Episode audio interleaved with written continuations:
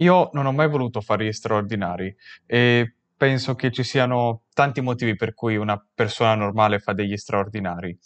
Però, mh, secondo me, possiamo fare qualcosa per evitare di farli, perché effettivamente ci portano via tempo, ci portano via risorse, noi vorremmo fare altre cose. Io, per esempio, ho questa community piccolo o grande da eh, coordinare o comunque a cui dare i miei contenuti. E sinceramente nel mio tempo libero preferirei fare questo ma la domanda è come avere più tempo libero, soprattutto se sono un freelance?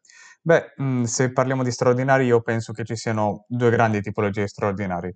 Quelli che dipendono da cause esterne e quelli che dipendono eh, da noi, nel senso che siamo noi che ce li siamo andati a cercare o siamo noi che li abbiamo comunicati. Poi, alla fine di questo podcast, ti dirò anche come reagire agli straordinari del primo tipo, ovvero quegli straordinari che vengono dall'esterno. Ma lo vediamo dopo la sigla.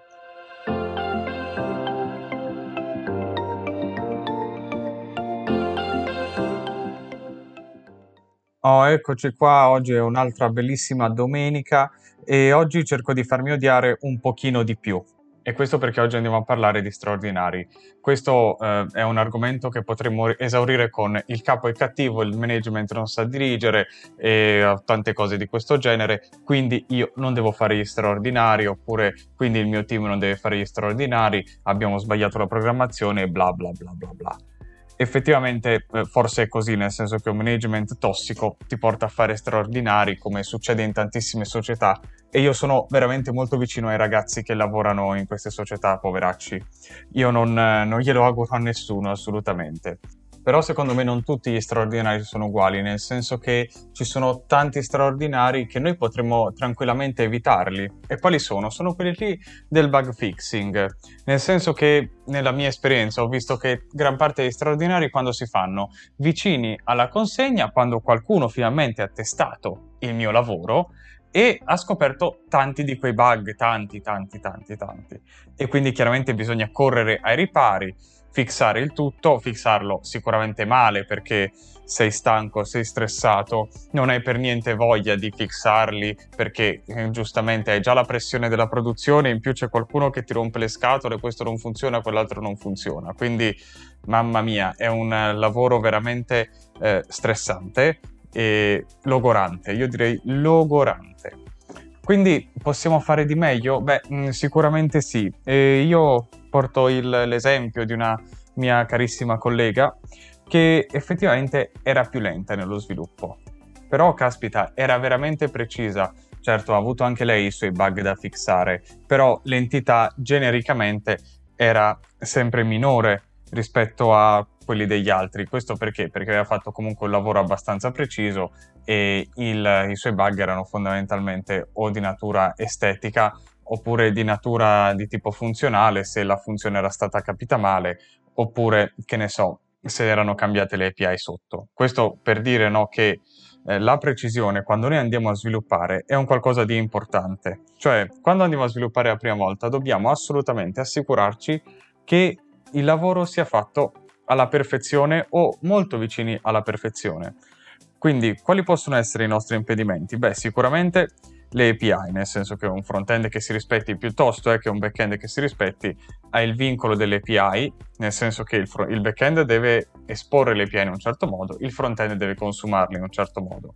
Quindi appena iniziate il vostro task cercate di definire questo contratto che è quello più importante no? tra front-end e back-end. E poi iniziate a sviluppare. Dovete sviluppare in maniera estremamente precisa. Più precisi sarete, più fedeli alla storia o comunque le vostre direttive riuscirete ad essere e meno ticket vi apriranno, barra meno bug vi apriranno come volete voi.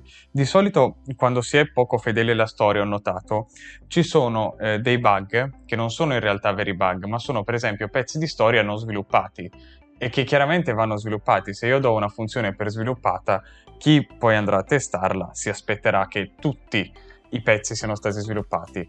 E quindi molte volte io per esempio mi sono trovato con dei colleghi o anche io stesso, eh, quando ero un pochino più giovane e alle volte anche adesso, che non sviluppavano dei pezzi della storia.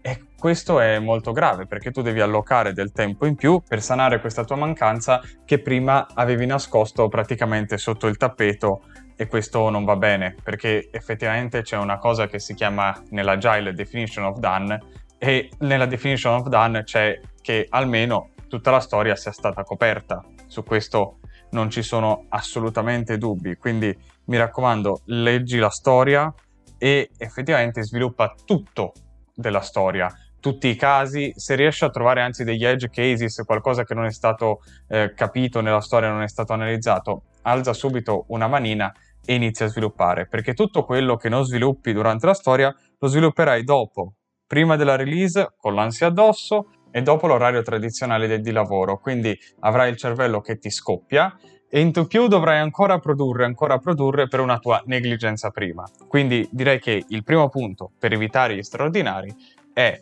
sviluppare tutto della storia assegnata o comunque tutto della direttiva assegnata, tutti gli edge cases, tutto e basta. Tutto quello che io lascio indietro poi mi torna come un boomerang durante lo straordinario e questo mh, mm, non va assolutamente bene. Passiamo al secondo punto che è secondo me ancora più importante del primo. Sul primo abbiamo parlato di una soft skill che è fondamentalmente la precisione no, di, dello sviluppo, invece adesso di architettura che è il life motive di questo podcast o comunque è il life motive della mia presenza su LinkedIn. Tante scuole fanno un lavoro egregio nel portare avanti degli studenti e gli insegnano chiaramente la tecnologia, gli insegnano eh, a smanettare, Adesso però, dopo che uno ha smanettato, deve anche pensare un pochino all'architettura, perché non si può creare un codice o un'app, una web app, quello che vuoi, che sia una copia e incolla selvaggio. Quindi è inutile scrivere solamente spaghetti code. Ti salva all'inizio perché tu sei velocissimo, copia e incolli, copia e incolli e sei a posto mentre a lungo andare la tua applicazione diventa immanutenibile. Ti racconto questa, allora c'era un'applicazione che ho visto, in realtà era un backend in Node, non era neanche un frontend, dove praticamente il token GVT veniva verificato ad ogni chiamata API in maniera manuale, quindi per ogni chiamata API c'era un pezzo di codice che si eh, occupava di verificare la correttezza del token GVT.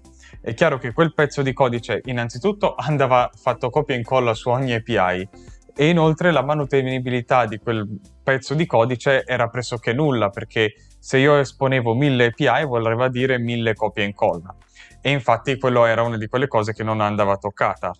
Si può migliorare questo approccio? Sicuramente sì, però chiaramente bisogna fare del refactoring, bisogna spendere dell'altro tempo. Ecco perché avere un'architettura di front-end o di back-end è fondamentale. In questo caso sarebbe bastato un semplice middleware per esempio.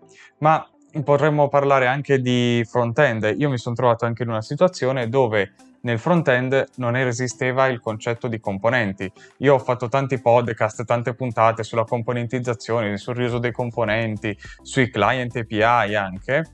Ecco, in questo front-end non c'era nulla di tutto questo e infatti era immanutenibile. Una delle domande che mi è stato fatto è perché se devo sviluppare due schermate che sono molto simili, barra hanno tanti elementi in comune, il tempo di sviluppo non diminuisce, anzi rimane uguale se non aumenta? E soprattutto perché se devo fare manutenzione ad una, poi devo fare anche manutenzione all'altra? Ecco, questo perché mancava componentizzazione e mancando componentizzazione, questo è l'esempio lampante, che i costi schizzano, le ore di lavoro schizzano e questo, questo qui non va bene. Quindi quando uno fa degli straordinari, effettivamente forse li sta facendo eh, perché non ha una visione d'insieme. Io ritengo che nello sviluppo si parli molto di tecnologia, molto di come si fanno le cose. Ci sono delle tecnologie che ci aiutano a fare delle cose, quindi ci mettono praticamente sotto i piedi un'architettura che noi non conosciamo.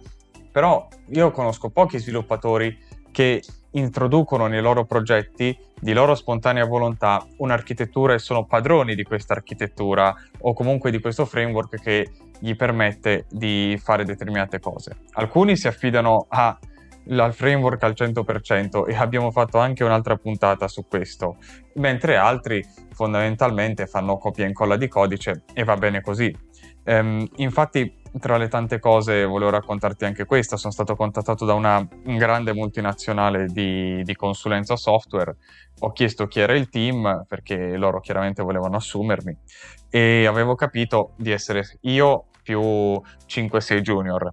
Ora, premesso che eh, per fare un software non, un team di questo genere non funziona, Però dato che io ho detto di no, vuol dire che questi 5-6 junior scriveranno questo povero software in maniera copia e incolla perché perché il management fondamentalmente dirà fate il software, siete voi, no? gli informatici oppure gli sviluppatori, noi che cosa ne sappiamo. E loro senza una guida faranno tutti gli errori che ci stiamo raccontando da dieci minuti a questa parte. Quindi eh, mi dispiace tanto per loro, ma loro saranno i primi a dover fare tantissimi straordinari perché appunto eh, essendo usciti da de- delle scuole barra da delle eh, università e non avendo l'esperienza di un senior che ha fatto già cose simili, poveracci faranno le nottate, faranno le nove ogni giorno, perché appunto non avranno curato, poveracci, l'architettura, non l'hanno mai fatto, nessuno glielo insegna e quindi pagano la loro juniority e la mancanza di un mentore, secondo me, con, con degli straordinari che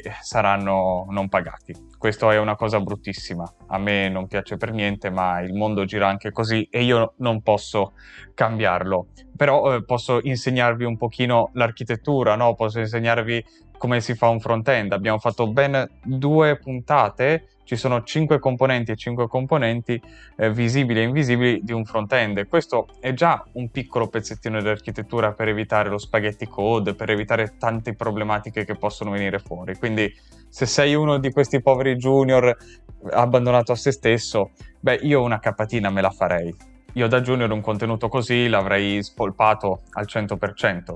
Detto che il mio non è l'unico contenuto, ma ci sono tanti contenuti anche in inglese, per esempio di Medium, che ti aiutano veramente tanto a crescere come sviluppatore.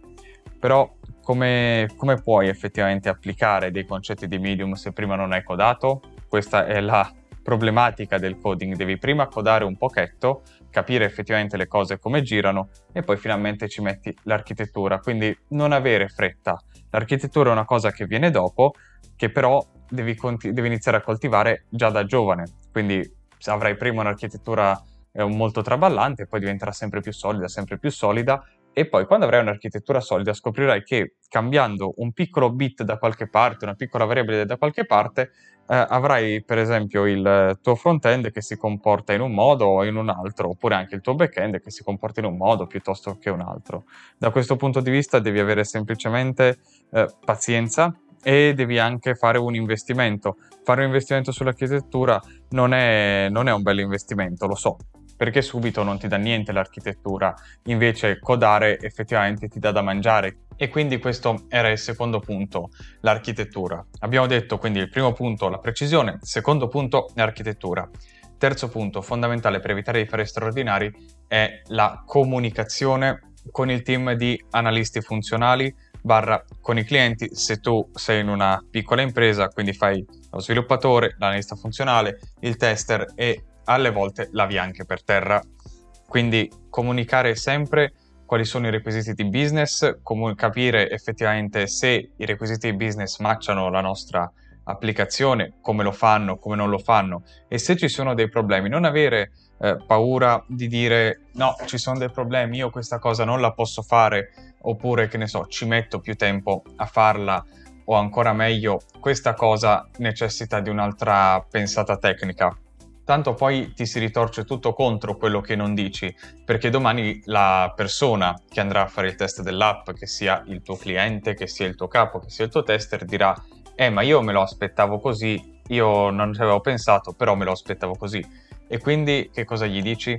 Eh, non si può dire niente in quel caso, bisogna un pochino stare zitti, oppure effettivamente bisogna attuare delle strategie difensive prima di iniziare a sviluppare. Quindi cosa potresti fare? Se devi sviluppare un front-end, per esempio, ti assicuri prima che ci siano a disposizione tutte le API o che comunque ti vengano fornite tutte le API. Per esempio, questo è una delle cose che mi viene in mente, no? Cioè, il tuo front-end ha bisogno di delle API che devono essere fatte in un certo modo e allora tu alzi la manina e dici ok, le API ci sono oppure no, le API non ci sono. Se hai fatto queste tre cose, allora a quel punto il tuo front-end inizia a diventare abbastanza duro. L'ultima cosa, che è quella veramente più importante, in cui io ho iniziato a credere, direi da un sei mesi a questa parte, sono i test. I test, i test, i test. Il TDD, quindi Test Driven Design, ti può aiutare veramente tanto a spottare quelli che sono gli edge cases oppure anche a creare un front-end di cui tu ti fidi. E quando tu ti fidi effettivamente poi se si rompe mh, mm, vuol dire che avete cambiato qualcosa. E quindi non è colpa tua perché se tu sviluppi un test, poi sviluppi la tua eh, applicazione, quindi quello che deve consumare il test e il test va a buon fine, allora tu il tuo l'hai fatto e rientra in quella che è la definition of done.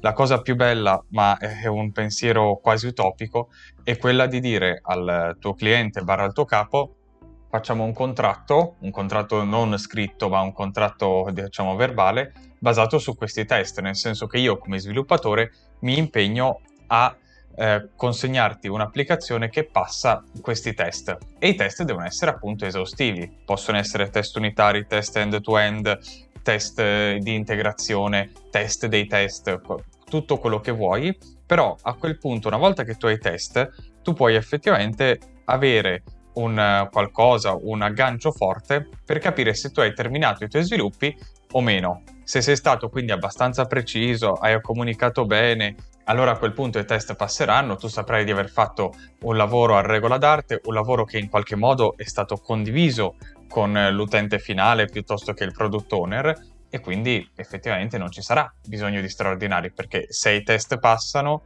quelli automatici, a maggior ragione potrebbero passare quelli lì fatti da un umano. Non è sempre detto, chiaramente ci sono le mille mila sfaccettature, però effettivamente tu hai un vincolo forte con la persona con cui tu ti interfacci. E io voglio partire esattamente da questo per eh, parlarti appunto del bonus tip cui, di cui ti accennavo all'inizio. Allora, se noi abbiamo lavorato bene, se noi abbiamo in qualche modo eh, fatto un contratto o comunque scritto dei test per capire effettivamente qual è la definition of done, allora in quel caso possiamo gestire anche gli straordinari che ci vengono chiesti per a questo punto aggiungere funzionalità barra cambiare eh, funzionalità. Non che non si debbano fare, però eh, secondo me vanno fatti in maniera ragionata, nel senso che non può venire una persona dal nulla e chiedermi di fare qualcosa che tra parentesi io non voglio fare perché fondamentalmente ho altro da fare. Però io devo essere in una situazione di forza e la situazione di forza qual è? È che io il mio lavoro l'ho fatto, l'ho fatto di qualità e se io posso dire questo, allora finalmente posso alzarmi dalla mia sedia e dire io per fare questa cosa voglio qualcosa di più, barra non ci voglio stare. Questa è la base, no? Del marketing ci direbbero, nel senso che quando tu hai un grande brand, quando le persone si fidano di te, allora non c'è più nessun problema. Si gioca secondo le tue regole perché tecnicamente le persone che stanno sopra di te da te che cosa desiderano. E questo non sono solamente io a dirlo, abbiamo fatto anche una live con eh, Vincenzo, casomai poi ti metto il link in descrizione.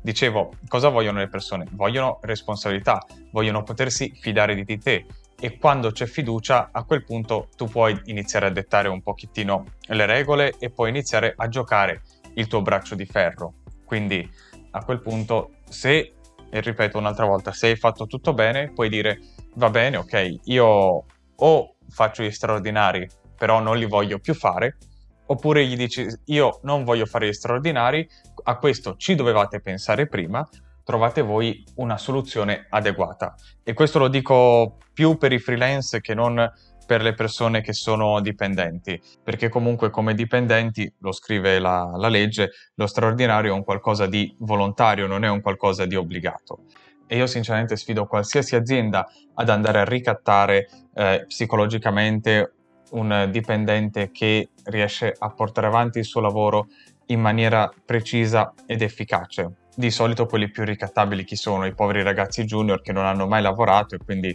sono un pochettino spesati, non sanno, non capiscono e quindi sono vittime, sono vittime di questi carnefici a questi poveri ragazzi junior che non sono ancora forti, non hanno ancora imparato quindi, e non riescono ancora ad essere precisi, efficaci, non conoscono tutto questo mondo del lavoro e quindi eh, fondamentalmente dicono sì, sì, sì, pur di non perdere lo stage piuttosto che non perdere il, l'apprendistato, il posto di lavoro e avanti così.